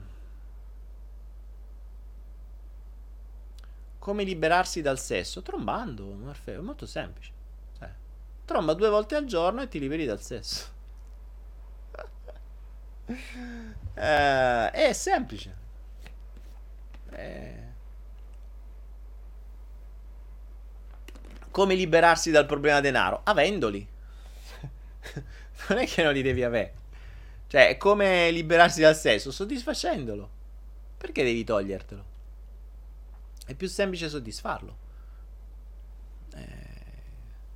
È ovvio che se poi per sesso devi crearti 750.000 altri problemi perché poi ti fa 700.000 paranoie, fai da solo, è uguale. Cioè, non è che eh, fondamentalmente puoi fare pure da solo. Vedi, Morpheus dice come liberarsi dal sesso, Giusichelo dice vieni ad Alghero. non so cosa c'è ad Alghero per liberarsi dal sesso, però Morpheus chiedi a Giusi, eh, forse te vuole liberare lui, non lo so. Flavio Rossignolo dice sti cazzi. Puh, vabbè. Ok, diamo un po' di domande, va, un'ora e 23, stiamo andando verso la fine. Oggi siamo un pochini. Eh, avete visto, raga, secondo me l'altra volta è scappata un sacco di gente. Cioè, l'altra volta eravamo 400 persone, dopo quello che abbiamo fatto nel flow, gente ha detto lasciamo perdere, meglio che se ritorni in questo flow, questo chissà che cazzo ce lo fa, lascia per quante parolacce sto dicendo oggi. Vi fanno fastidio le parolacce, ragazzi? Bene, andate su un altro canale. Oh, da quel paese vi danno fastidio le parolacce, che fatevi due domande. Perché chi definisce una parolaccia? Abbiamo già detto questo discorso, eh. Una parola è una, parola, è una vibrazione. Perché una, una, vibrazione deve essere bella e brutta? Chi ve l'ha condizionata? Chi ve lo dice? Quindi, per me una parolaccia è lavoro, per esempio. Cioè, dico lavoro, mi è male. Uh, ciao Daniele, cosa si può fare quando vieni a conoscenza che sei stato frutto di eventi casuali in una spiaggia e vedere che dopo 18 anni i tuoi si lasciano? Ma allora, Antonio, uno, gli eventi non sono mai casuali. Se la raccontano sono casuali, però va bene. E come si può fare quando vieni a conoscenza che sei stato frutto di eventi casuali? Beh, che problema c'è? Cioè, ci sarebbe da dire, ehm, grazie a quegli eventi casuali, tu hai avuto il dono della vita. Quindi, che puoi fare? Li ringrazi e basta. E i tuoi si lasciano dopo 18 anni. E vabbè, è così come si sono presi, si sono lasciati. Qual è il problema? Le cose cambiano. Cioè, gli, le situazioni cambiano, ci si adatta a cose diverse. Per cui prima i tuoi si sono adattati tra di loro, dopo 18 anni saranno rotti le palle e si adatteranno a qualcos'altro. Tu hai avuto il dono della vita da loro, goditelo, che te frega, mica devi sentirti in colpa per loro, oppure ah, non mi hanno voluto, mo mi devo fare tutte queste paranoie, ma sti cazzi. Cioè, fondamentalmente, ragazzi, ricordatevi una cosa, se la volessimo vedere da un punto di vista molto più um, naturale, la mamma è, è un carrier, cioè è un trasporto, ok? No, fondamentalmente, questo tra l'altro in alcune culture è così. Mm, tra l'altro anche se la dovessimo dire tutta, se la volessimo vedere una cultura nuova e diversa, sarebbe anche molto meglio. Le mamme dovrebbero essere dei trasporti, non dei padroni. Spesso e volentieri le mamme diventano quelli che te, devono, che te fa, fanno il fio per poter avere uno da controllare oppure appunto un mezzo per tenere bla bla bla. In realtà la mamma è un trasporto, cioè da un punto di vista biochimico, la mamma è quella lì che ti trasporta dal mondo di là al mondo di qua, quindi che ti dà il dono della vita terrena. Grazie mamma, a posto così. Ok? Mo, perché sei venuto?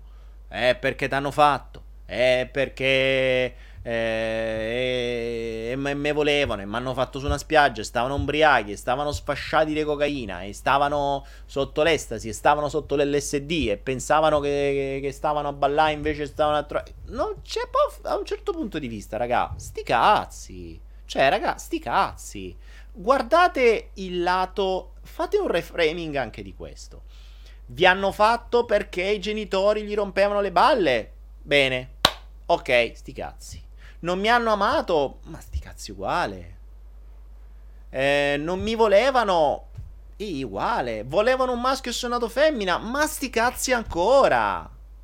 Cioè, mettiamo da parte quello che volevano loro.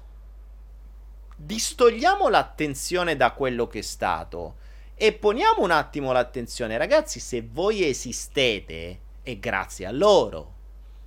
Quindi voi mi direte, ma è una vita di merda. Questo è un problema tuo. Sei tu che la vuoi la vita di merda. Non diamo la colpa ai genitori. Perché ricordiamoci una cosa, ognuno di noi nasce su un pianeta Terra con le stesse identiche possibilità. In un mondo di infinite possibilità, se tu scegli di essere uno sfigato e di vivere una vita di merda, è una tua scelta. È una tua scelta. Non mi venite a dire che è colpa degli altri, eh? Perché tutti nasciamo con le stesse possibilità, soprattutto oggi.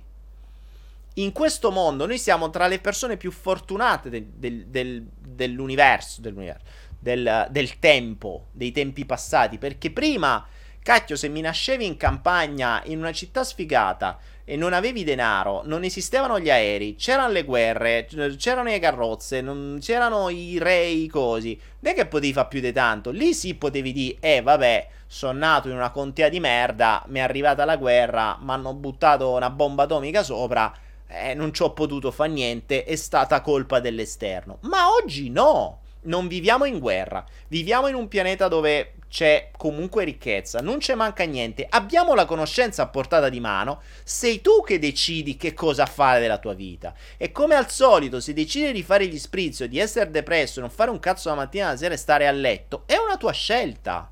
Perché se invece usassi quel tempo per fare qualcos'altro, con la conoscenza a portata di mano, la conoscenza ti darà abilità, alzi il culo, le metti in pratica e fai quello che ti pare. Cambi ciò che vuoi. Quindi il concetto è la vita che ti ritrovi è una vita in cui tu hai scelto di adattarti, ma non mi dire che non hai le possibilità di tutti gli altri. Non mi dire che non hai le possibilità di tutti gli altri. Perché davvero mh, mm, eh, io sono il primo a dirlo, ragazzi. Eh, vi ripeto che dieci anni fa avevo mezzo miliardo di debiti. Ero da solo, senza un centesimo, depresso, con la gente che mi veniva a cercare, stavo letteralmente nella merda. E stiamo parlando di, di 10-15 anni fa. Cioè, sono io che scelgo cosa fare. Mi posso suicidare, mi posso deprimere oppure posso alzare il culo. Come fare? Ecco, questa è la domandina magica. Come fare? Perché se noi continuiamo a guardare è colpa sua e i genitori non mi hanno voluto e sti stronzi che è, è tutta colpa loro, io sono così perché loro. Bravo, ottimo, grande, wow, figo, continua così la tua vita. Però puoi anche fare un'altra scelta e dire grazie che mi avete fatto, grazie che mi avete dato l'opportunità di vivere, grazie che mi, mi avete dato l'opportunità di nascere su questo pianeta meraviglioso, perché è veramente un pianeta meraviglioso. Grazie che mi avete dato l'opportunità di nascere in un tempo meraviglioso, perché abbiamo tutto a portata di mano. Adesso vediamo con questo dono che cacchio ci faccio. Ma oggi non mi dite che non potete essere così. Ok?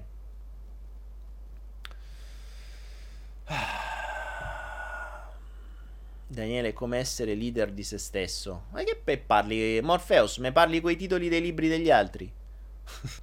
Rosa Geraci sta imparando a usare gli hashtag. Fino a. Guarda, è questo, questo è un cambiamento epocale per Rosa Geraci. Rosa Geraci, fino a una settimana fa, non sapeva cos'era un hashtag. Oggi propone tre hashtag. Sti cazzi, in ginocchio, zisignore. E zizi. E zi. Si. Si. Ah, zisignore. Non mi viene più. Dai, non facciamo. Allora, non facciamo cose razziste. Che poi pare che no, perché dici di signore, perché fai uh, la, lo scimmiottamento di quelli. Ne- no, allora, diciamo le cose giuste. Sì, padrone. Oh, cambiamo, mettiamo l'hashtag sì, padrone, che è più figo. Sì, piccolo, padrone grande. Facciamo le cose come da regole imposte da un altro sistema più divertente del sistema normale. Morpheus, Daniele, Ora che non sei più umano, che sono diventato rettiliano, come ti relazioni con una donna, con un amico, sempre se ce l'hai, grazie? Minchia Morpheus, cioè, hai, in questa frase eh, mi hai scritti di spropositi. Allora, Daniele, ora che non sei umano, chi te lo dice? Oh? Cioè, io sono più umano di te. Come ti relazioni con una donna, con un amico, sempre se ce l'hai? Ma da quando in qua le donne e gli amici si hanno? Si posseggono. Questo è di. Mi relaziono, mi, mi, relaziono con voi tutti i giorni, mi relaziono con le persone tutti i giorni. È vero che ultimamente eh, sono sempre più asociale, perché sinceramente le persone, soprattutto dal vivo, mh, mm, non è che chissà che cosa mi possano dare. Cioè, se... se no, non amo perdere tempo. Sapete cos'è? Uh, andate su Anaera aprite anera.net 1500 prodotti di formazione 500 ebook un migliaio di corsi. Allora io ogni giorno ho questa scelta. Ho la scelta tra perdere tempo con delle persone che mi racconteranno loro, le loro classiche paturnie o più che altro vorranno eh, impormi i loro schemi o pff, le solite cose. Tanto poi fondamentalmente, raga, ehm, le, le, relazioni di fondo, amici, quello che sia, fondamentalmente sono intrattenimento, cioè sono soddisfazione di bisogni. Allora, bisogni, me devo soddisfa più, sto bene così. Però, se devo scegliere che cosa mi interessa di più e se ogni giorno io posso scegliere tra fare una cosa, fare un'altra e fare un'altra ancora, con tutto quello che ho da studiare, ma eh, cioè, mi invita qualcuno, ah, dai, andiamo a bere qualcosa, io ho di là L'ultimo libro che ho ancora nel Kindle che mi devo leggere è Andarmi a bere qualcosa. No, grazie, resto a casa, me leggo, resto a casa. Mi metto magari su una spiaggia, mi metto a casa che sto meglio che sulla spiaggia, anzi tra un po' starò a casa sulla spiaggia e, e, e mi continuo a leggere il mio bravo Kindle. Quindi sono scelte. E sarà infatti sarà un po' un casino quando vado in Italia perché tanti dicono ah ma farei qualcosa di più no cioè se vedrò proprio qualche persona ma sarà sarà, saranno pochissime. Saranno pochissime. Non faccio corsi, non faccio incontri. Ho voglia. Cioè, non ho voglia. Magari vedo qualche amico, magari vedremo quelli ragazzi del Manipulation Game. Ma perché con loro si è creata una relazione diversa? Perché, ecco, loro sono riusciti ad emozionarmi. Loro sono riusciti ad emozionarmi. E quindi, se mi dai emozioni, allora sì. Ma mi devi dare emozioni. Perché se mi devi dare qualunque altra cosa, non mi serve. Cioè, l'emozione è la, il patrimonio più grande che abbiamo. Eh, viviamo di emozioni. Quindi, se alla fine della giornata abbiamo poche emozioni da ricordare, mm, e la maggior parte della gente non ha grandi emozioni da ricordare. Per cui, trova- poi soprattutto più conosci, più è difficile che ti emozionano le persone. È molto più semplice emozionarsi il, nella natura. L'altro giorno, una delle ultime emozioni che che ricordo è aver visto una famiglia di verdoni, quelli che noi chiamiamo verdoni in Puglia, sono questi uccelli verdi, bellissimi, eh, che erano scesi a terra in, una, in, un vaso che ho qui davanti, dove ci sono delle piante acquatiche, c'è un ecosistema lì dentro cioè ci sono queste piante, questo si riempie d'acqua con la pioggia, le ranocchie fanno i girini, quindi è pieno di girini. E c'era sta famiglia di verdoni che a turno si faceva il bagno lì dentro. Ma ci sono stati dieci minuti, un quarto d'ora. Io sono rimasto lì a osservarli. E vedevi come uscivano, entravano, si, si, si bagnavano le ali, si facevano il bagno. Poi faceva un caldo porco, quindi si venivano a fare il bagno, si rinfrescavano un po'. È stato bellissimo. Ecco, questa, mh, mm, questa è un'emozione che la natura mi dà e che dimmi come fa un umano a darmela che me puoi dare? Che, come mi puoi stupire? Come mi puoi emozionare? Capisci? Quindi ci sono mille. mille. cioè, fai scelte. Torniamo sempre sul discorso, la scelta. Quando posso scegliere, scelgo cosa fare. Angela dice: Quindi io ho speranza di incontrarti. Ma eh, ragazzi, non è per cattiveria, davvero. Però, non, cioè, eh, non faccio più le cose per adattarmi agli altri. Se non è una cosa di cui ho piacere, di cui ho la certezza che avrò piacere, non lo faccio. Anche perché, sinceramente, starò in Italia pochissimo. Starò dai miei genitori, prima di tutto, perché eh, ho.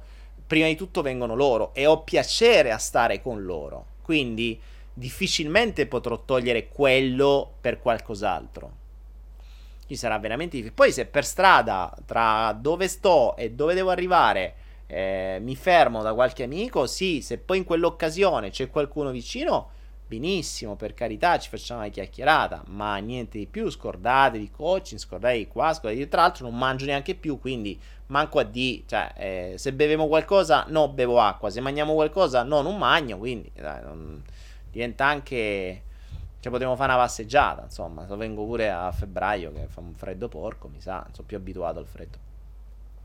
Esatto, Giù si dice a me emoziona il mio gatto e il mio gattino. Eh, eh, infatti, lo, sono loro che posso emozionare.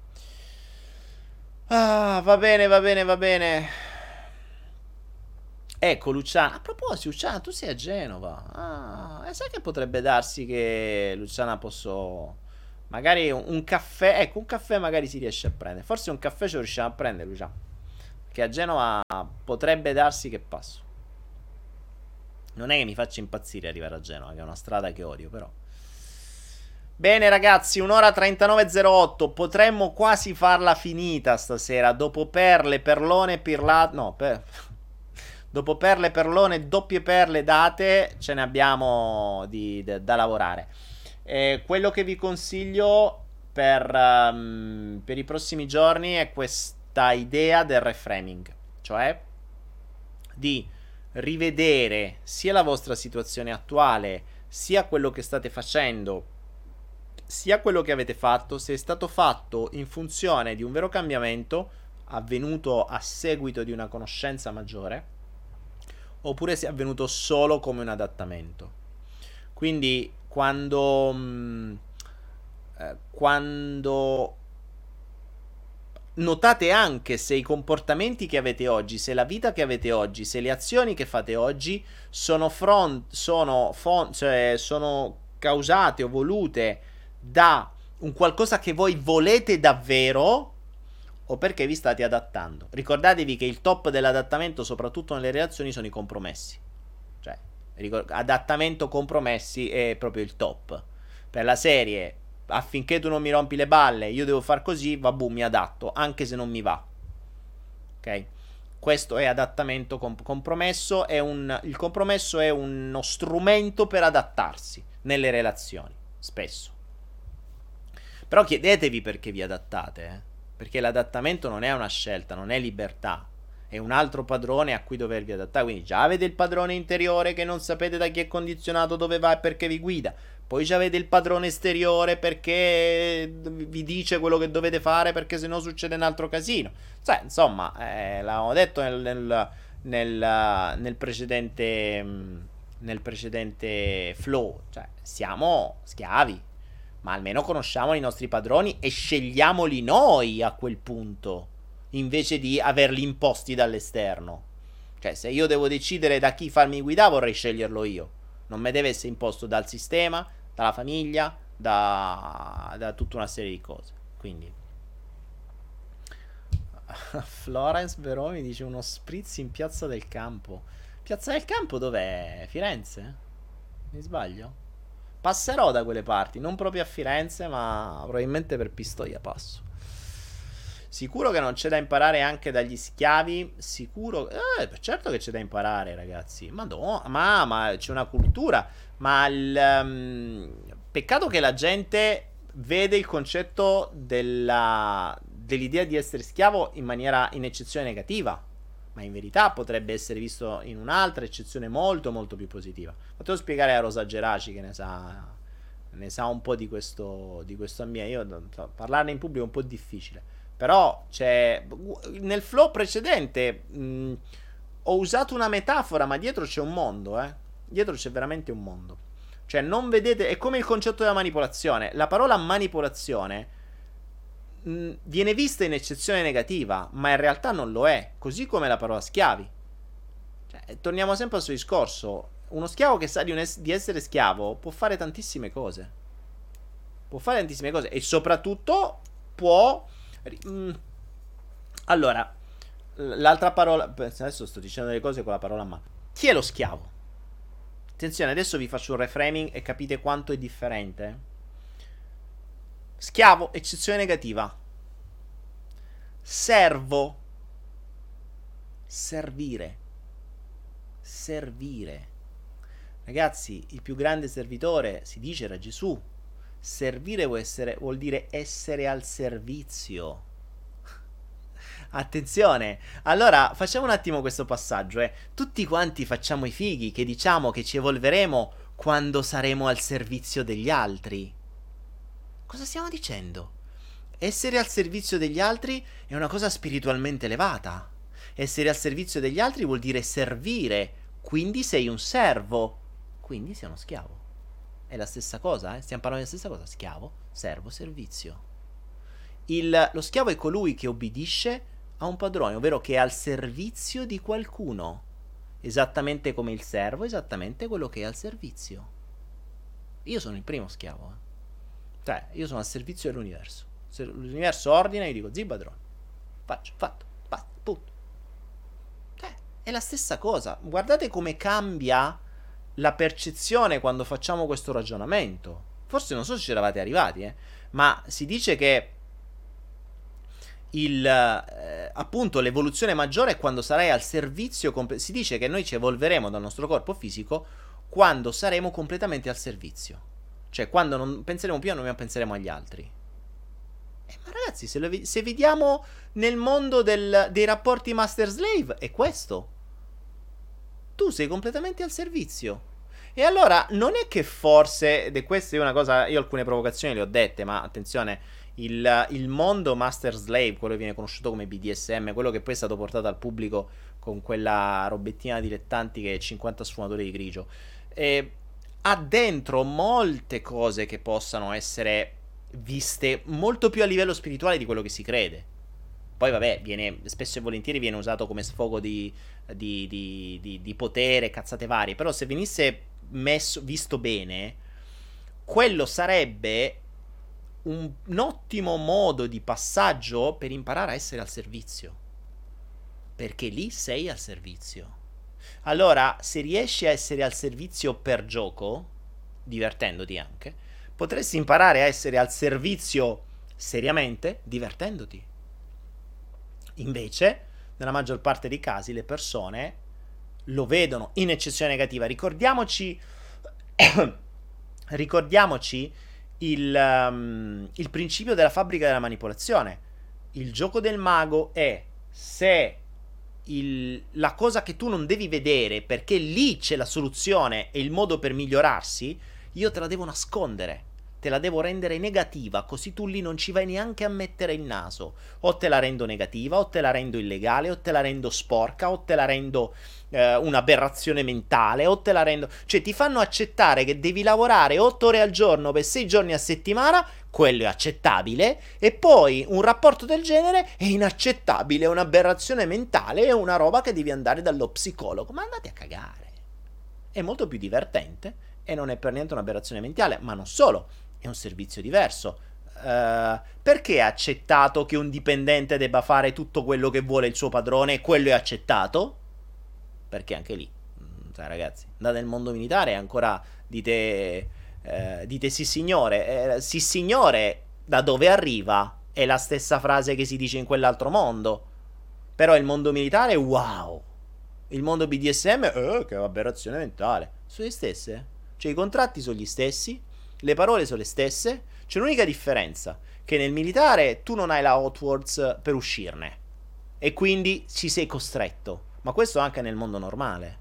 Nel mondo normale, nel lavoro normale, non sei militare, dici sì padrone uguale, eh? dici sì signor uguale, dici sì capo, è uguale. E se non lo fai, vieni punito, ti butta fuori, sei licenziato. Con la differenza che può farlo solo lui, tu non lo puoi fare.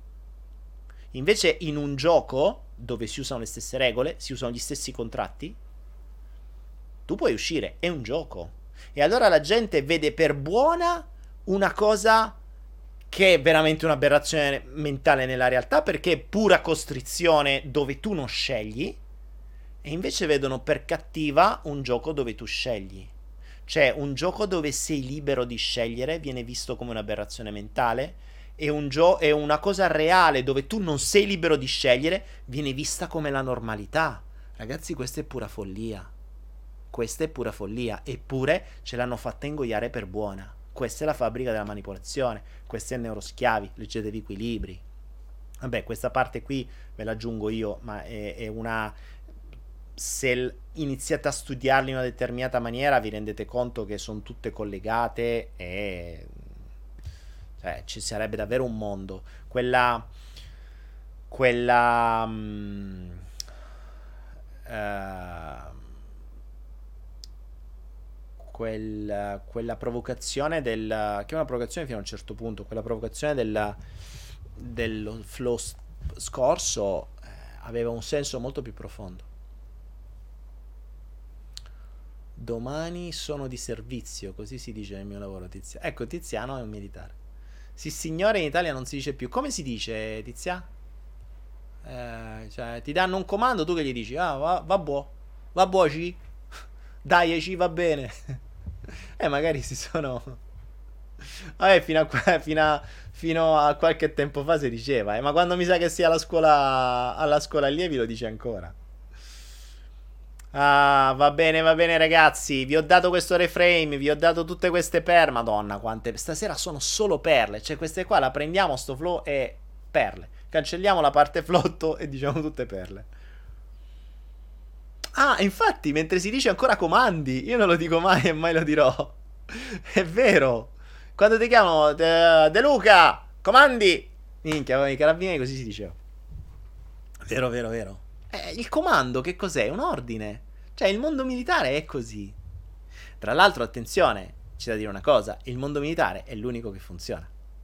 Cioè, il mondo militare è quello che ti cambia la forma mentis ed è l'unico che ottiene risultati. Quindi perché? Perché funziona con premi e punizioni, esattamente come quell'altro mondo. e non a caso è l'unico che realmente ottiene cambiamenti. Cioè i cambiamenti veri nella testa io li ho visti nel mondo militare, non li ho visti negli altri mondi. Eh, ha, ha, molto più potere un generale e un anno di, di scuola allievi che mm, tre anni di coaching con Anthony Robbins. Fidatevi, fidatevi. L'ho vissuto, eh, attenzione. Cioè, io sono stato carabiniere per uh, due anni, è vero che ero al centro sportivo, quindi fondamentalmente non ho fatto niente, cioè non ho vissuto la vera scuola allievi, però ho visto gli altri, ho visto gli altri come ti formano e già ha cambiato la mia mentalità vedendo gli altri, pensa se l'avessi, finita, l'avessi fatta io. Il, um, nella, durante, in, un, in un mondo militare eh, non esiste l'errore, cioè io ricordo benissimo come tu eri costretto, ma per dirti una roba, ehm, nel mondo militare tu impari le cose all'istante. Non esiste che tu una cosa non la impari. Non esiste come, come nel nostro mondo, no, non ti puoi permettere di sbagliare, sbagli una sola volta. Mentre da noi no. Da noi no, da noi sbagli, eh vabbè, e poi risbagli la stessa cosa, e poi risbagli la stessa cosa. Ma perché? Perché non sei punito. Perché non ti possono punire, perché le leggi non ti permettono di punire, perché sennò perché se no al lavoro tu gli fai causa al, diventa moddi, mobbing, come cazzo si chiama. Però nei militari sì. Nei militari non esiste il mobbing. Cioè, tu sbagli a fare la coperta, mi ricordo nei carabinieri, per quanto eravamo centro sportivo ci spaccavano le balle pure a noi. Ti svegli la mattina, devi piegare la copertina sul letto in maniera tale che la fiamma dei carabinieri deve essere perfettamente centrata nel cubettino della coperta. Una roba una cosa che era una roba. Ma, ma ho fatto il letto in vita mia, figurati. Cioè, figurati poi se piegavo le coperte. Eh, una roba allucinante. Una roba allucinante. Tra l'altro, noi arrivammo come, come sportivi, arrivammo a metà corso, quindi non ce l'avevano neanche mai insegnato. Quindi noi siamo arrivati a metà corso dove non ce l'hanno mai insegnato e il giorno dopo siamo arrivati, hanno fatto il controllo, hanno visto tutte le coperte messe a caso, dice vabbè voi oggi non uscite. Perché? Finché non impari a fare la coperta. Siamo stati tutto il giorno, ci, dobbiamo, ci siamo dovuti inventare, ci siamo poi dovuti fare insegnare qual era la tecnica per piegare quella cazzo di coperta nel modo preciso, perché non è che tu devi far uscire soltanto la fiammella precisa lì, doveva essere piegata proprio a, a, a precisa come dicevano loro, se no tu venivi punito. Sapete quanto tempo abbiamo imparato per fare quella coperta in maniera precisa? Due ore. Subito non l'abbiamo più sbagliata. Perché siamo stati puniti. Se non ci avessero detto un cazzo, la prima volta dice vabbè è sbagliata, eh vabbè domani ci pensiamo, non l'avremmo mai fatta, mai. Invece così le cose si imparano e oggi vi posso garantire che se io mi ritrovo quella cacchio di coperta davanti, io te la so piegare. A distanza di tempo la mia mente è cambiata e ha acquisito una nuova capacità. Mi direte che capacità è cambiare la coperta? Estendila a tutto il resto. Estendila a tutto il resto. Questo è il mezzo con cui si impara, questo è il mezzo con cui imparano gli animali, questo è il mezzo in, con cui imparano i militari, questo è il mezzo con cui imparano tutti. E guarda un po' te l'hanno reso illegale. Perché? Perché così tu non impari. Perché così finché non leghi... Ricordiamoci che la mente impara per piacere e dolore, eh? Cioè il bambino non è che impara se tu gli dici se metti la, il, la mano sul fuoco ti bruci. Non impara col fatto che tu glielo dici impara se tu gli metti la mano sul fuoco e si brucia. Però oggi il bambino con l'altra mano chiama il telefono azzurro e te se incula. Eh, e questo è il problema. Quindi, eh, poi, da un certo punto di vista, è giusto anche così perché se le persone stanno impicciate di cervello userebbero non le punizioni a scopo formativo, ma userebbero le punizioni a scopo di soddisfacimento delle loro mancanze. E questo è un altro discorso, ma qui non, apriamo un altro discorso e non c'entra niente.